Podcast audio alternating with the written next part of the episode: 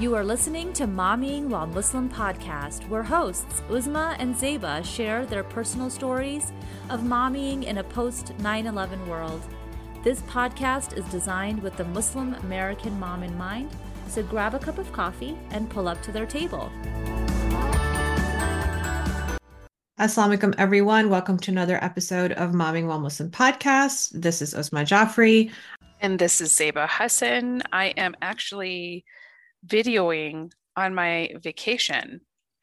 And I wanted to put myself in front of my beautiful backdrop because that's all I've been able to see of this pretty town called Park City, Utah, because we're all battling a little bit of that altitude sickness and have to stay close to a bathroom, if you know what I mean. I feel so bad for that. And apologies for the whirring in my background because I have some work being done downstairs. So, yeah, it sucks to be sick on vacation. Do you want to tell everybody about your landing? So, you know, we were very excited. We had just left. Um, you know, we've broken this trip down into multiple pieces because we haven't seen our family in a couple of years now. It'll be two years. And um, I, I wanted to have a very good time with each set of family members. So we had a, a world whirlwind time in the Chicagoland area with my family, with the nieces and nephews. It was so great to see them. Got on a plane. By the way, we were the only ones masking indoors. I made it a priority to do that, even though we are vaccinated, um, but my younger two are not. And so every time we would go somewhere indoors, I made it a point to make sure we're we mask, we wash our hands. We're still doing all of those things, Uzma. Still doing all of those things. We were on our flight from Chicago to um, Salt Salt Lake City, Utah. It's it is a longer flight than we're used to. I think it was like three, almost four hours.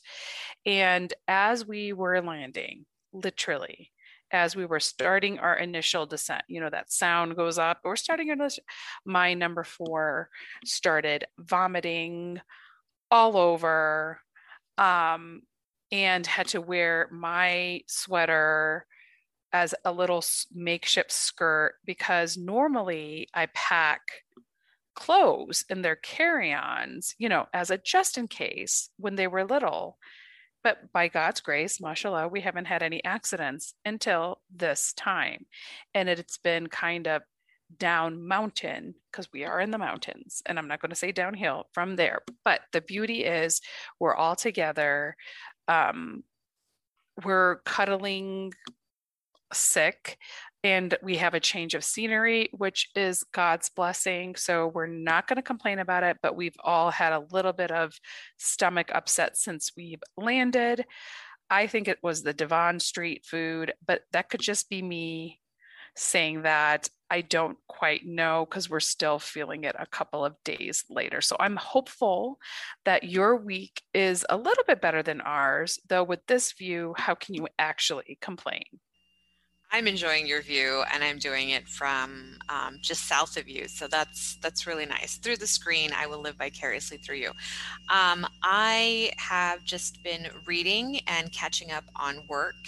Uh, scheduling out the rest of the year. So that's always very, you know, with me and my OCD, that's very comforting to me to get all of that lined up um, and done. And at the same time, like when I hit my goals for the day, for the work day, like just curling up with a book, is always such a really, really good feeling. And what I finished most recently was The Blue Between Sky and Water by Susan Abulhawa. And you guys remember, like uh, about six weeks ago, I was talking about Mornings in Jenin with her. And I think that for those of us who um, want more coverage of Palestinian rights and want people to understand Palestinian rights. Sometimes the news is just, you know, people will say, oh, I don't like politics or I don't like this or that. This is a very human story, Mornings in Jenin. And then also along the same lines, uh, the life of Palestinian refugees and cell memory and generational trauma. I think it's really important to read uh, The Blue Between Sky and Water as well. So those are my plugs. We are not getting paid by the publishers. Those are just my book reads for the week. So a lot better than getting vomited on in the middle of a flight. True. True, true. But you know, the truth of the matter is, whenever I go on vacation, is when I can do my fun reads. And so I'm going to write that book down because I love doing that. So when I'm not reading for the podcast or for um, school, I love to like try out new authors. And I, you know, again, another book plug for me is I'm starting this trilogy. I'm almost done with the first book, started it yesterday called The City of Brass. And it's um, a Muslim author, and it's essentially like a fantasy magical series. And I have to say, I was a little skeptical because, other than Harry Potter, I'm not a big fantasy person. But I have been devouring this book as I've been cuddling with sick kiddos. Um, and I have to say, it's very, very good. And I highly recommend that as well if someone's looking for a fun summer read when you're not trying to read all the depressing news that we sometimes have to, to read. So, two good book options for everybody um, joining us here today. And I am always curious as to what our soapbox for this week is, because I know I've been a little bit under the radar as far as what's going on in the news. So, Uzma, could you tell us a little bit about what our soapbox for this week is? So, our soapbox for the week is pretty much what you touched on earlier, and that was wearing your mask, even though the adults in your house are vaccinated, um, your younger two are not. And so, previously, the CDC said, um, you know, if you were not vaccinated, you could go out, and all these mask mandates were lifted, except like we're federally mandated, like airports and airplanes, right? Um, and then certain businesses had the right to ask you to mask up or don't come in. Well, you know, we saw people start taking their masks off as soon as that mask mandate was lifted. We saw our cases of COVID go up. Yes, primarily in unvaccinated people. However, we're finding out now with the variant that we probably should get the masks back on because within a month of taking them off, if it's spiking and we're seeing more cases in fully vaccinated people, maybe this Delta variant is something to consider. So on July 27th, the CDC came up with uh, a mandate where it's not really a mandate it is a more it's a stronger suggestion to wear masks even if you are vaccinated um, and then one of the important things that it did change was that if you have exposure to somebody with covid-19 even if you are without symptoms go get tested within three to five days. Um, before that prior to july 27th they said oh until you have symptoms don't worry about it. But now we know that we need to get tested um, I will say that my state came out with a mandate yesterday to say that all K through 12 students and teachers, regardless of vaccination status, will wear masks in school, which is a huge relief to a large portion of the parent student population um, and arguably the teacher population, and then a huge um, source of conflict for another very large and significant group uh, who is more worried about their right to unmask than their right to live, apparently. Uh, but I'm not going to make any value judgments on it. I will say that we trust science here on the podcast, and we will be wearing our masks and do continue to wear our masks regardless of the fact that we are fully vaccinated. Our soapbox is certainly to continue to follow suit with masks and all COVID precautions to make sure that we put this thing to bed. And that's it for today. I don't know about you, but I have to say, you know, like I've now heard in the last two weeks, two of my friends that have been vaccinated have gotten COVID again. Mm-hmm. Yep. It's something happening. for people to, it's happening.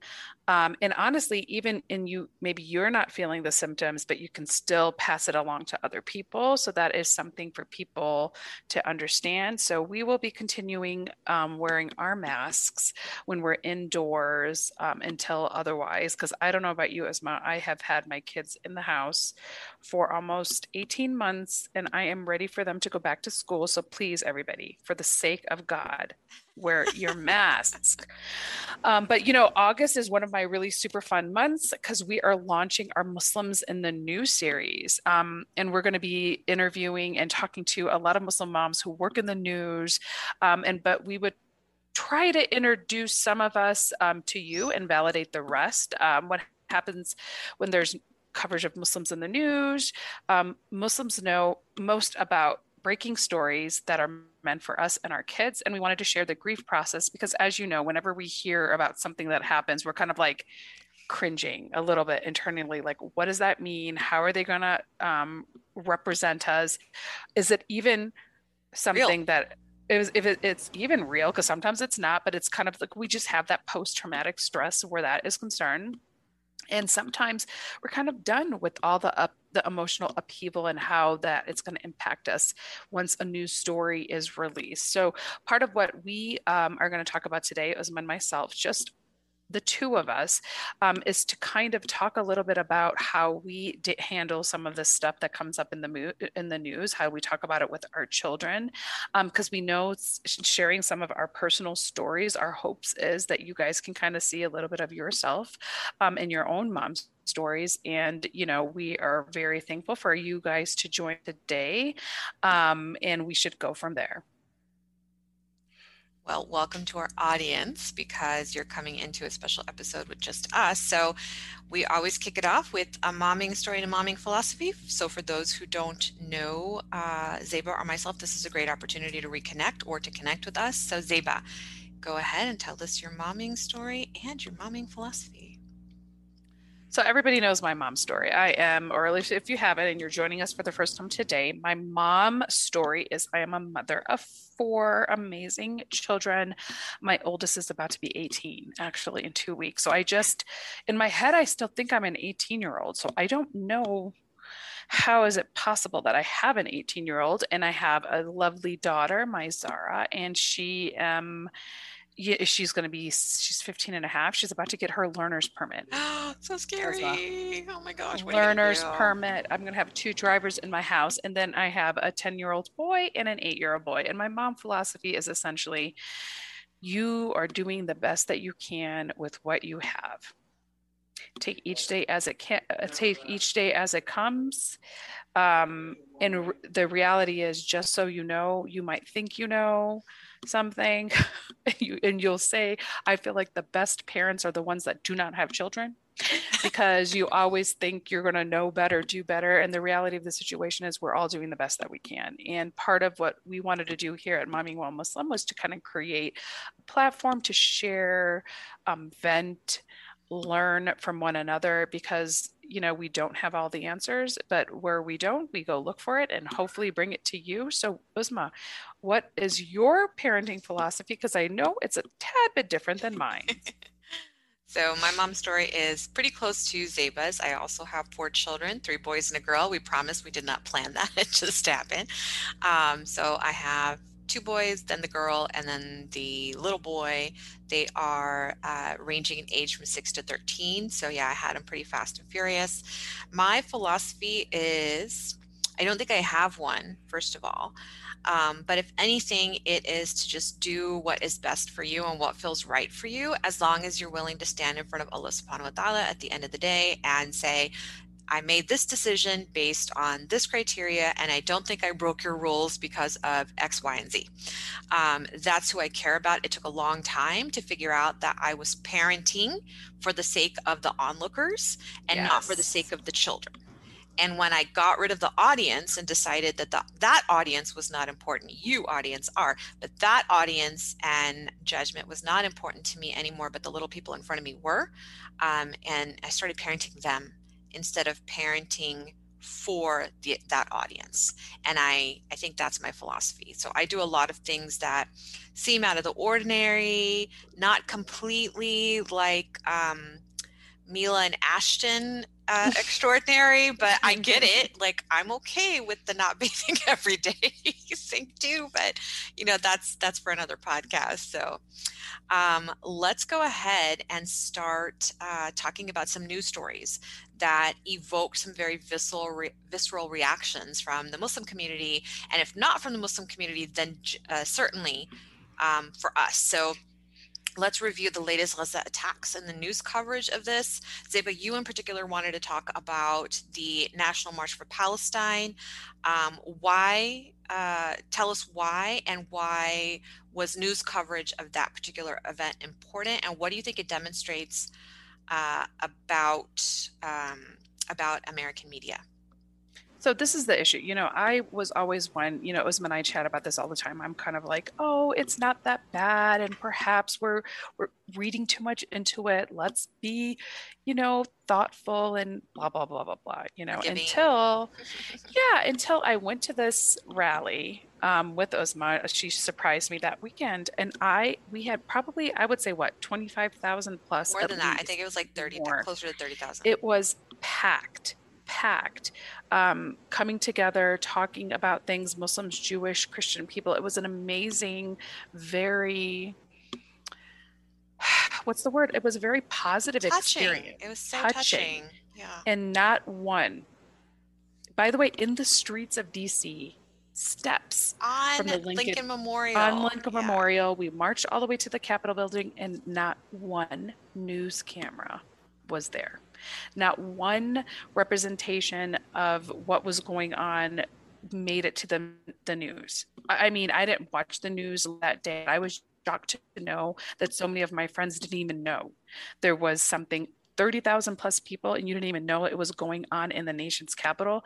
That was kind of my first, and, and I agree. I'm coming from a, a place and a perspective where, um, you know, I am, I don't have the same experiences as mainstream Muslim people or more visibly Muslim people. So, and I, and I, I want to acknowledge that, but this was my first insight, look into the representation and not being represented um, in what's going on. So, you know, in Uzma had always talked to me a little bit about this, and a lot of my other Muslim friends, and I would listen with a sympathetic and empathetic ear, feeling like maybe there's a little bit more to the story than what they're relaying. And it was the first time I had really experienced that this is true. Um, it wasn't shown or talked about at all. And I was just very, very upset by that process. Uh, regardless of where you are on the issue, the fact that it wasn't even talked about was very shocking to me. But I know it was for you, it's not like that. And do you want to tell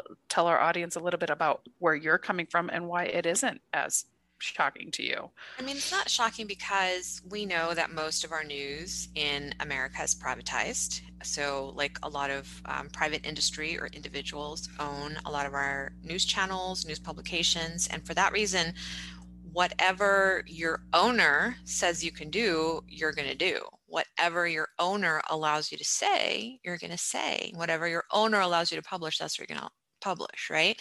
And so we know that Palestinian rights for the last 73 years have been um, have not been an issue that the West is uh, going to promote or going to advance in any way, shape, or form. And just to uh, to qualify how we know that there was no major press coverage was because Zeba and I were right behind the press pit. Mm-hmm. I mean, we were up there by the podium, and that's where all the press was. Well, it was a lot of independent press, but CNN, Fox, um, MSNBC, NBC, CBS, ABC, all the major news channels were not there.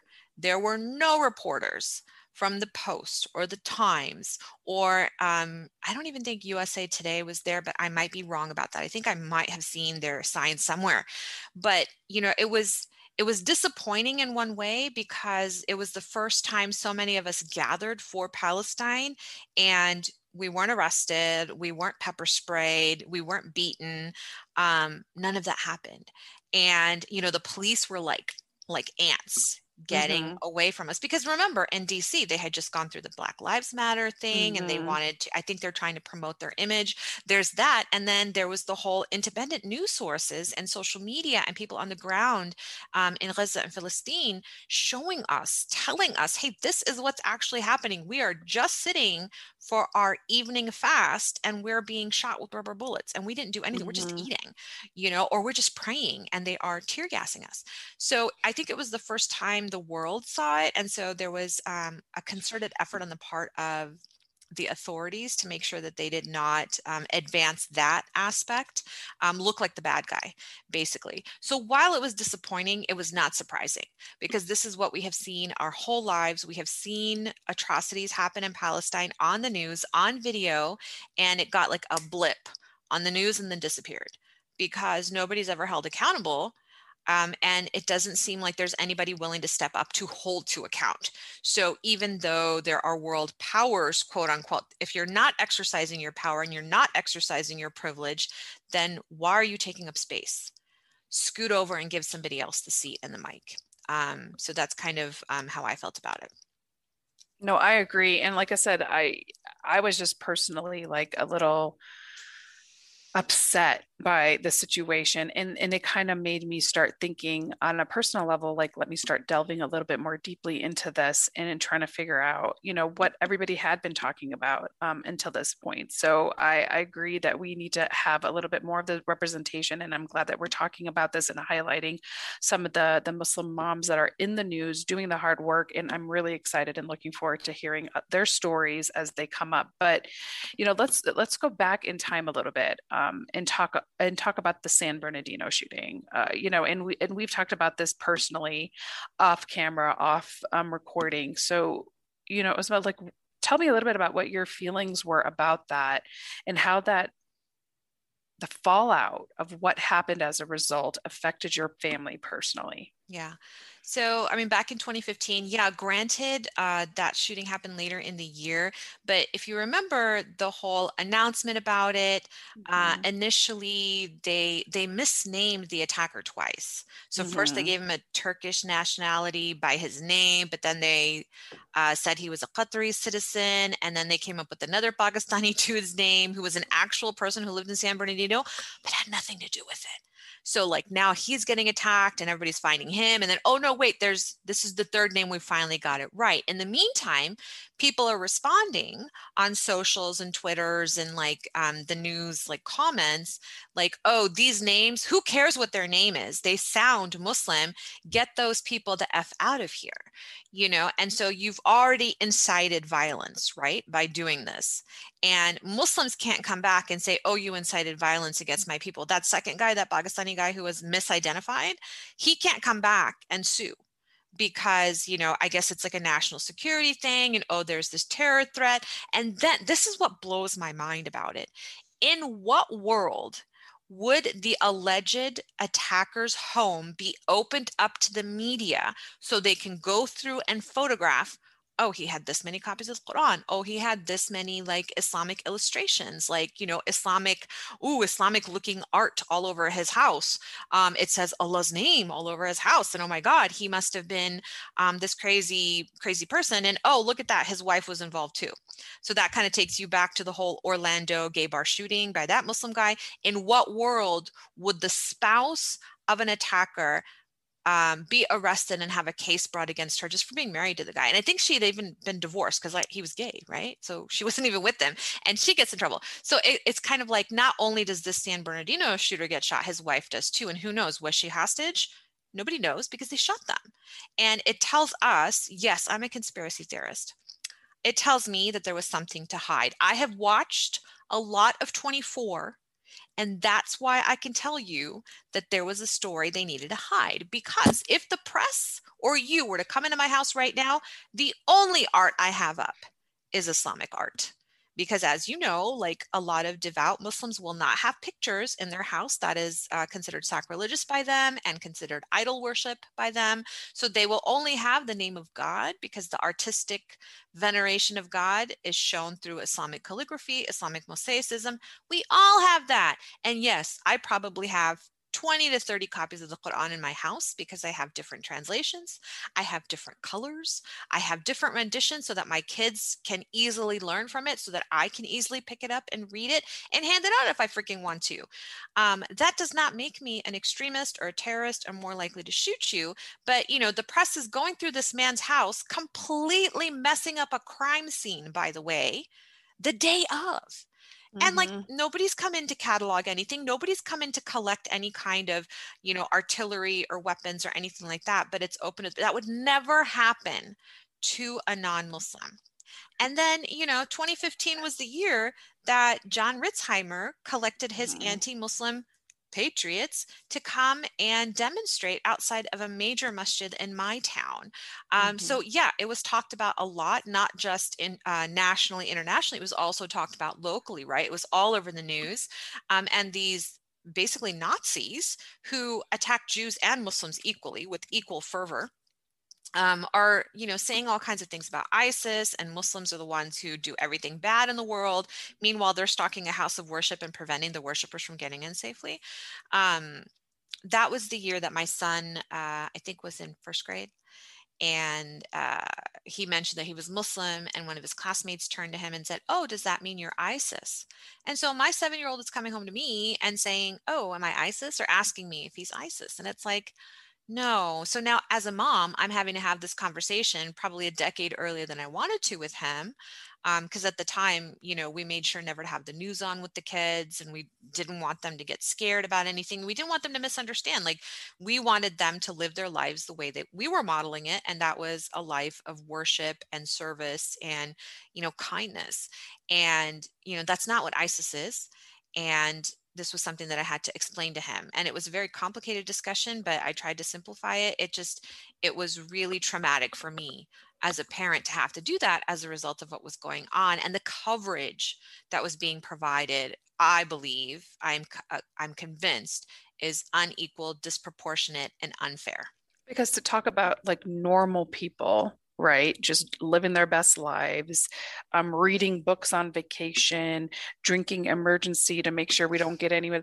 that doesn't that's not newsworthy and that's boring we you know the boring. cons- we're boring people and the concept of um, sensationalizing something that is quote unquote foreign has probably always been the case. So the fact that we're talking about this and bringing awareness to this you know for our non-muslim audience members you know remember before you repeat something that you think you've heard there is a person behind that um, and and it is our it's incumbent for us to kind of minimize that sensationalism. And you know when we're talking about it with our kids you know how to learn about what's real what's not real where to look at these sources these are something that we as muslims have to teach our kids every single day because a lot of them are just normal american muslim children that are being brought into this you know circle and they don't even know why mm-hmm. and as parents we have to explain it to them have these kind of frank uncomfortable conversations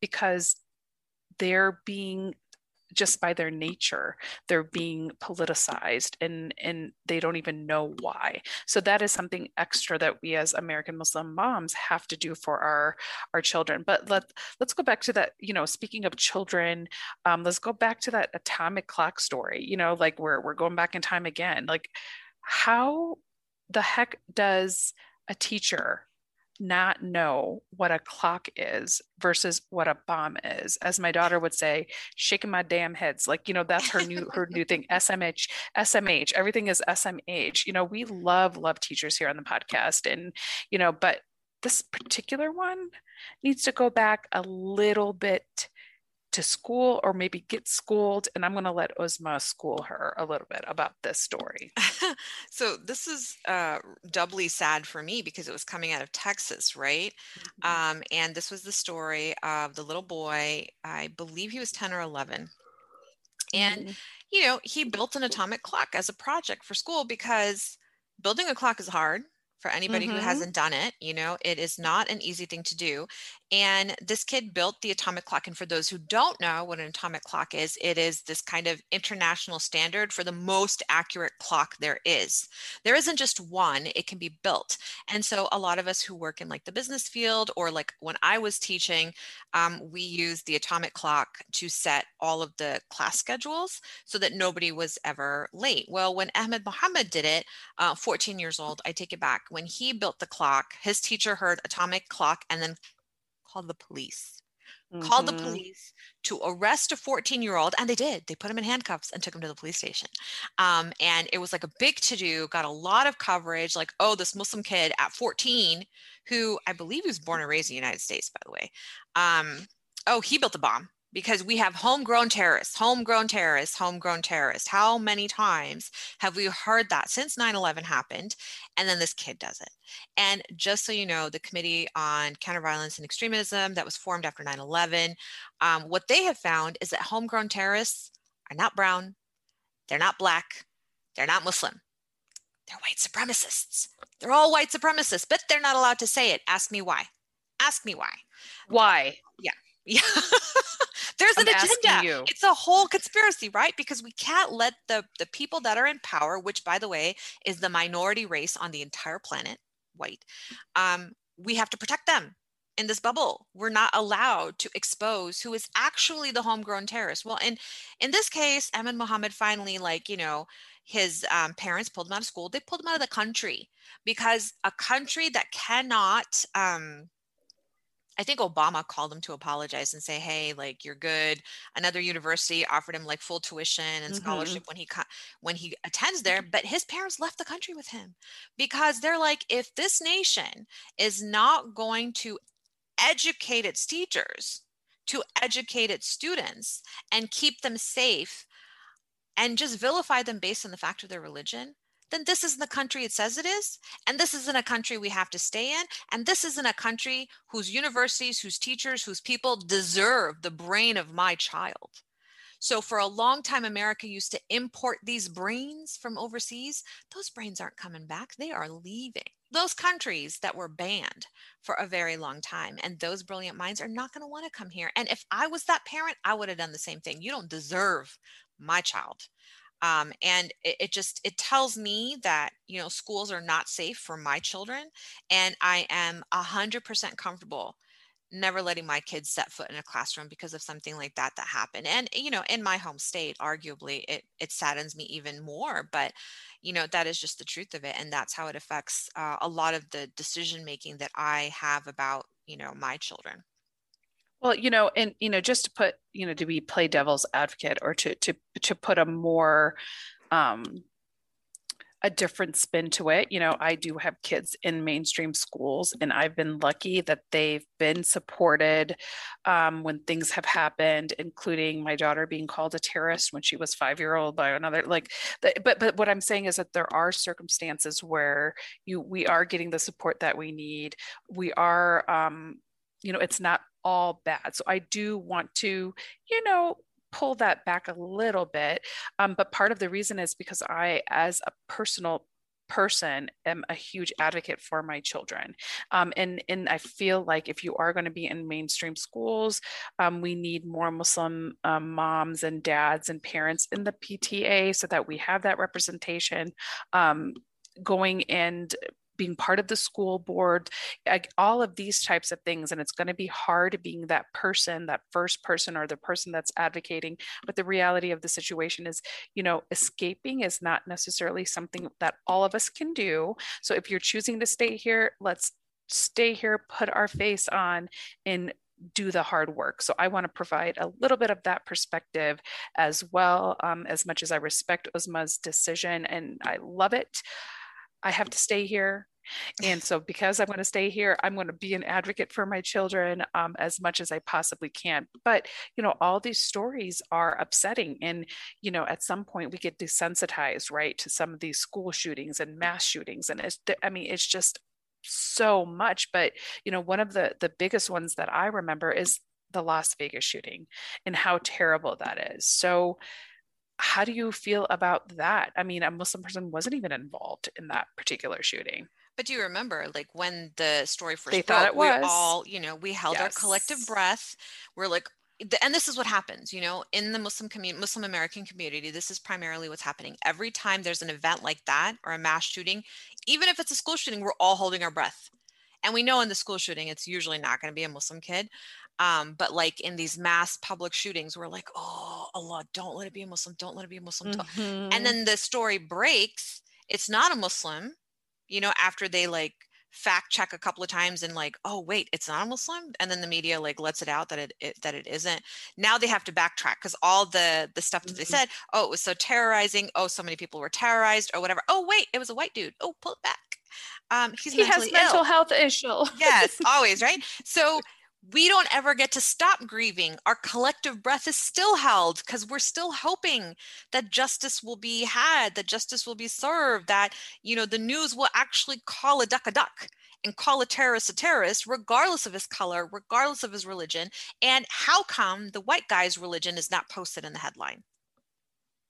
You know, because I mean, let's face it, like the Orlando shooter, he wasn't super religious, right? You know, I mean, he's He's, he wasn't. And now uh, you have this other dude who maybe is some kind of a fundamentalist, but he's not the right kind of fundamentalist for the news to talk about. And so our grief process, ne- we never get closure. it never ends and then the next event happens and it conti- it just builds and builds and builds until you get the kind of resentment that you're hearing in my voice right and and you know there there are circumstances and i do want to call that out where the shooter or the issue is muslim related mm-hmm. or they're acting on behalf of islam or mm-hmm. they're acting on behalf of of their they say they this, are yeah. they, they, say they are mm-hmm. you know so we do also have to deal with that and you know islam and being muslim is a huge demographic.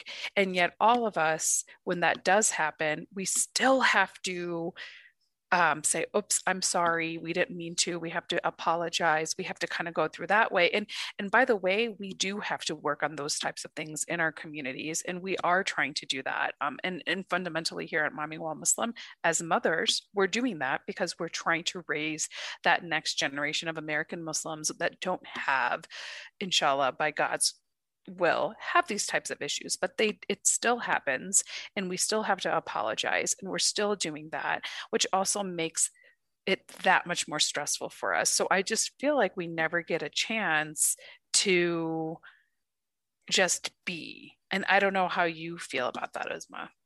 i mean we don't because um I, I feel like for a really long time after 9-11 happened we were like working really hard on the pr campaign right because before that we just kept our heads down and worked like succeed get strong build your community and then the right hand gives so that the left hand doesn't know. So muslims since they they immigrated here back in the 60s to black muslims who are the first muslims in the united states since the era of slavery in america they have all been working to better their communities but never got any credit for it never asked for it okay? Um, now after 9-11 let's start doing this pr work. Um, and then when that didn't get enough, it's like, wait, nobody is noticing the PR work. That's not getting any news coverage either because that's mm-hmm. it's not mainstream, it's not important. And like you said, it's really boring. Muslims who are good, that's not making the news, and that's not worth making a movie about. We learned last month on Muslims and entertainment. So um, let's look for the Muslims who are speaking up. Why aren't they speaking up?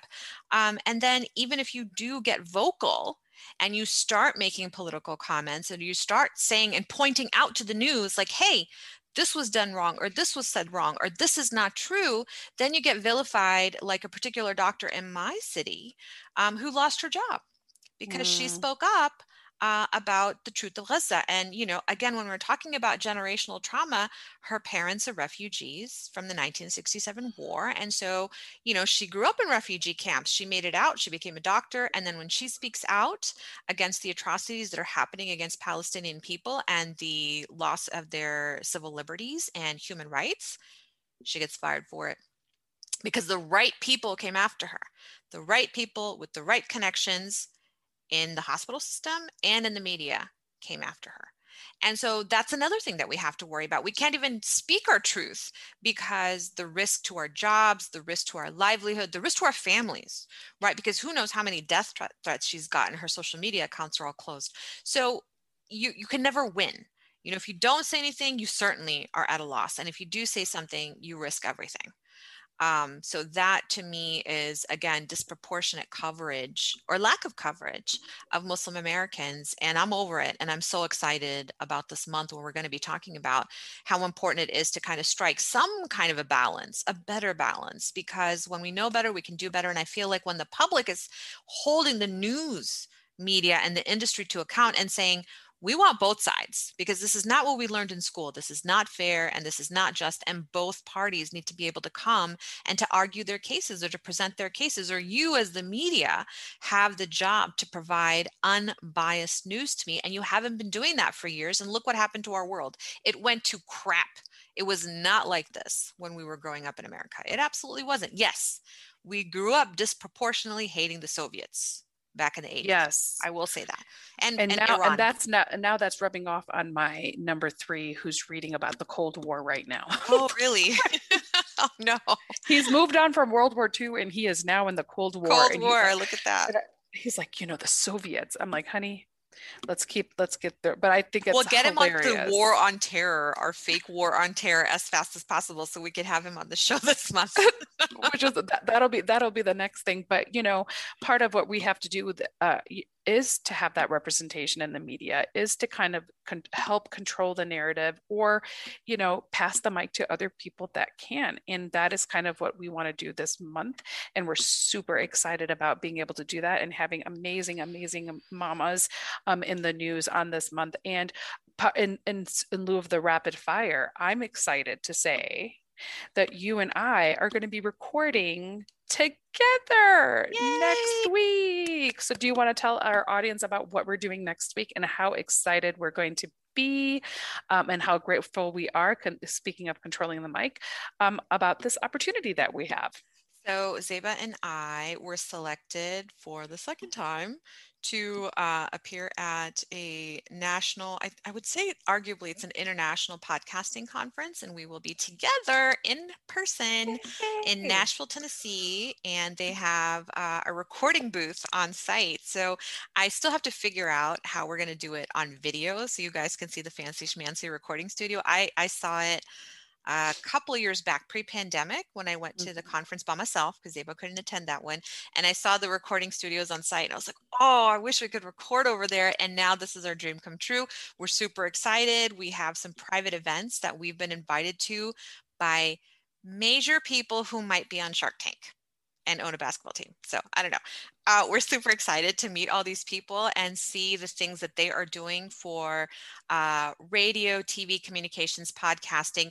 I think the key word here is communications because that looks so mm-hmm. different now for us than it did when we were growing up because there's so many more media right now. We know what power it has in the news, um, and the news that you receive are the stories that you receive. Let's let's mm-hmm. put it that mm-hmm. way because stories a lot of times are going to be a lot more relatable, like ours here on Momming While Muslim, than just if like our entire podcast was my soapbox, it would turn off a lot of you guys.